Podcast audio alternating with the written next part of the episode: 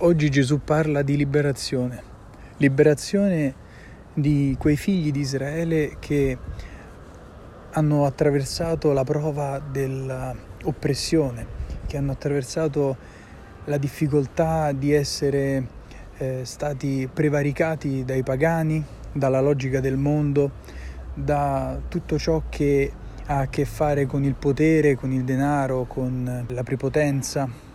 Ecco, questa logica ha prevalso per molto tempo, ma Gesù dice risollevate il capo perché questa condizione non durerà per sempre, non vi affliggerà per sempre, anzi la vostra liberazione è vicina e quei nemici soccomberanno. E tutti quei giusti che hanno perseverato nella fede, anche trovando opposizione intorno, verranno finalmente liberati, troveranno finalmente giustizia.